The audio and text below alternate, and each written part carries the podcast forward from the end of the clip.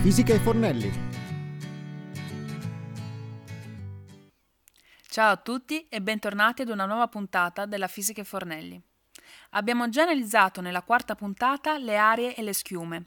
Queste sono presenti in molte ricette tradizionali e vengono usate per condire varie portate o dare leggerezza ai nostri piatti. Infatti, se sbattiamo energicamente due liquidi amalgamati ma non mescolabili, otteniamo un'emulsione. La formazione di un'emulsione viene facilitata dalla presenza di emulsionanti, ovvero quelle molecole che possiedono una parte affine all'acqua e una parte affine ai grassi.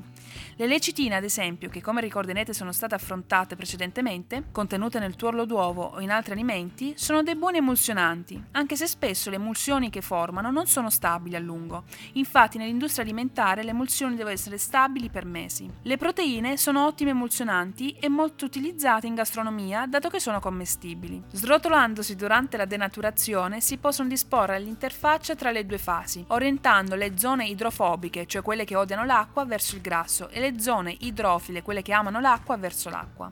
La maionese è stabilizzata, oltre che dalla presenza delle lecitine dell'uovo, anche dalle varie proteine presenti. Le caseine del latte, le proteine del siero, dell'albume o quelle della soia sono emulsionanti largamente utilizzati nell'industria alimentare per produrre emulsioni stabili, ad esempio salse e dessert. Anche la gelitina, la comune colla di pesce, è un buon emulsionante. Le proteine, oltre a separare le goccioline dalla fase continua, stabilizzano l'emulsione formando un film che mantiene separate le goccioline impedendone la coalescenza. Ricordiamo che anche dei polisaccaridi come amidi e pectine possono essere usati come emulsionanti. Le emulsioni, come chiunque abbia provato a fare la maionese in casa sa bene, si rompono molto facilmente, infatti esse sono delle strutture molto delicate e la loro stabilità può essere influenzata da diversi fattori, come il pH e la temperatura. Infatti aumentando la temperatura si favorisce la separazione, perché i grassi diventano sempre più fluidi. Al contrario invece un raffreddamento ma non un congelamento può stabilizzarne l'emulsione.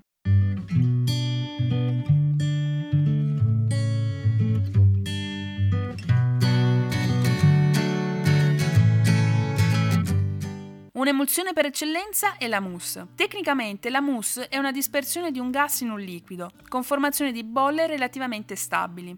Se si sbatte con una frusta un albume, formato sostanzialmente da acqua più dell'80% e da proteine che agiscono da tensio attivo, le bolle d'aria che si formano vengono trattenute dal liquido. Continuando a sbattere le bolle d'aria diventano sempre più piccole e numerose e il bianco d'uovo acquista un aspetto opaco. Se si sbatte troppo però si ritorna ad una fase liquida. La spiegazione del fenomeno fenomeno è legata all'azione meccanica della frusta sulle proteine dell'albume. Come nella maionese, le proteine acquistano un film protettivo sulla superficie delle bolle o, se si preferisce, all'interfaccia aria-liquido, impedendone la fusione delle bolle fra di loro. Se si sbatte troppo, le proteine preferiscono legarsi fra di loro e non sono più presenti all'interfaccia aria-liquido in misura sufficiente per stabilizzare le bolle d'aria. Per ottenere una mousse bisogna evitare la presenza di tracce di tuorlo d'uovo, perché una sola goccia di tuorlo favorirebbe la coagulazione delle proteine, di cui ne abbiamo parlato settimane fa, e il volume della mousse si ridurrebbe di due terzi. Se si aggiunge zucchero alla mousse e si scalda ad un'opportuna temperatura,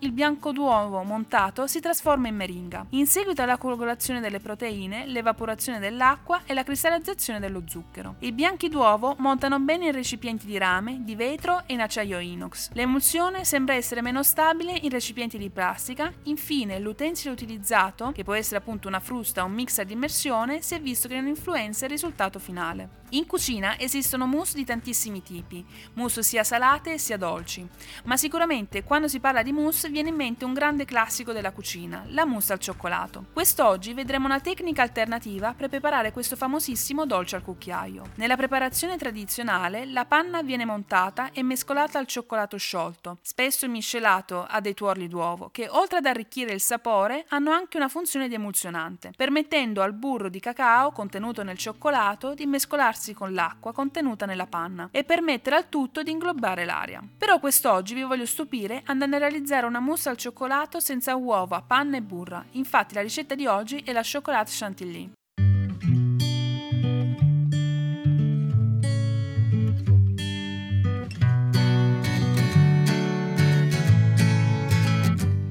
Essendo la cucina scienza e sperimentazione, questa ricetta di mousse al cioccolato è un'invenzione nata nel 1995 da Evre Tris, uno dei padri della cucina molecolare. Tis, analizzando con occhio scientifico la panna montata, fu il primo a rendersi conto che anche il cioccolato poteva essere montato. Contiene una percentuale consistente di grassi come la panna e come la panna contiene anche un emulsionante, la lecitina di soia, normalmente aggiunta al cioccolato fondente per miscelare meglio lo zucchero aggiunto. Se aggiungiamo acqua nella proporzione opportuna e raffreddiamo come per montare la panna, possiamo ottenere una mousse al cioccolato puro. Tis chiama questa ricetta chocolate chantilly, perché in Francia chantilly è semplicemente panna montata con dello zucchero. In Italia invece con crema chantilly si intende una miscela, il 50% di panna montata e il 50% di crema pasticcera. La consistenza consistenza è diversa da quella della panna montata, meno morbida e più spalmabile.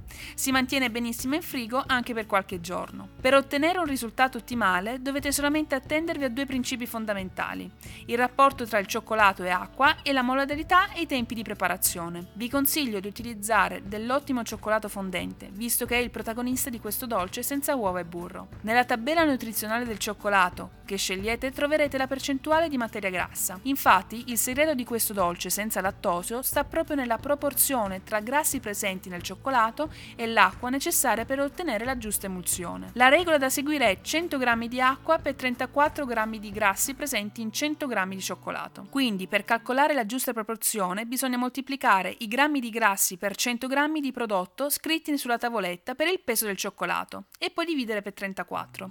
Il numero che otterrete corrisponde ai grammi di acqua che vi serviranno arrotondato per difetto però. Facciamo l'esempio pratico adesso adesso. Utilizziamo 200 g di cioccolato al 70%, che aveva il 39% di grassi, quindi l'operazione per capire quanta acqua serve è 39 per 200, il risultato diviso 34, e otterremo 229 g.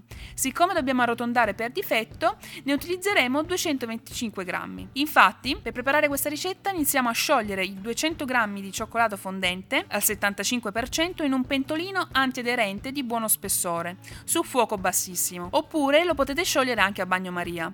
Ricordate che il cioccolato a 40 gradi è già completamente liquido, quindi avete bisogno di pochissimo calore. Mescolare il cioccolato con una spatola per facilitare la fusione. Fuso il cioccolato si deve aggiungere l'acqua, versare nel pentolino i 225 g di acqua, tutti in una volta. Per ottenere un'emulsione classicamente si dovrebbe aggiungere acqua a filo e alla stessa temperatura. Qui però non è necessario perché il cioccolato contenente le citine agisce già da emulsionante. Ora mescolare bene a fuoco spento sino a quando il cioccolato è completamente emulsionato, giusto qualche minuto per permettere alla lecitina di agire. Quando il cioccolato è ben emulsionato, versare la miscela in una bacinella raffreddata esternamente con del ghiaccio. Un paio di minuti di frusta elettrico o a mano se preferite. Poiché non sono stati aggiunti aromi strani come uova, panna, il gusto del cioccolato è puro, ma la consistenza di una mousse e si scioglie in bocca. Una vera e propria delizia per chi ama il cioccolato fondente. Tenere la mousse al cioccolato senza uova, panna e burro in frigo almeno per per un'ora prima di servirla.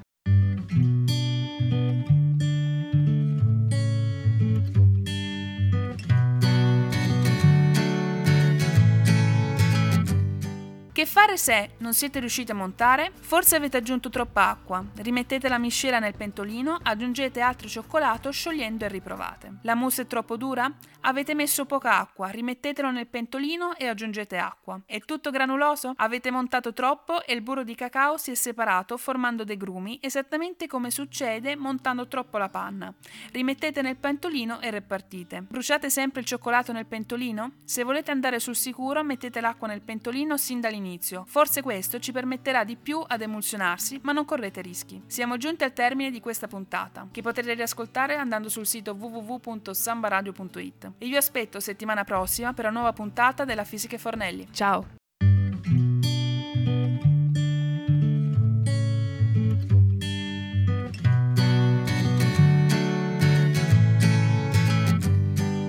La fisica e fornelli